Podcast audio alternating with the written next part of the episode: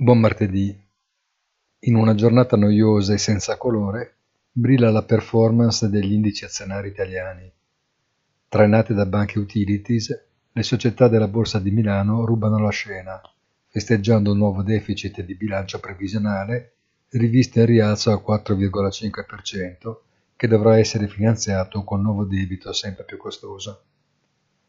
La politica monetaria morde senza serrare la mandibola per il momento e i richiami alla prudenza indirizzati al settore bancario dalla vigilanza della BCE non fanno impensierire. Bene così, il mercato ha sempre ragione. Buona giornata e come sempre appuntamento sul sito easy-finance.it.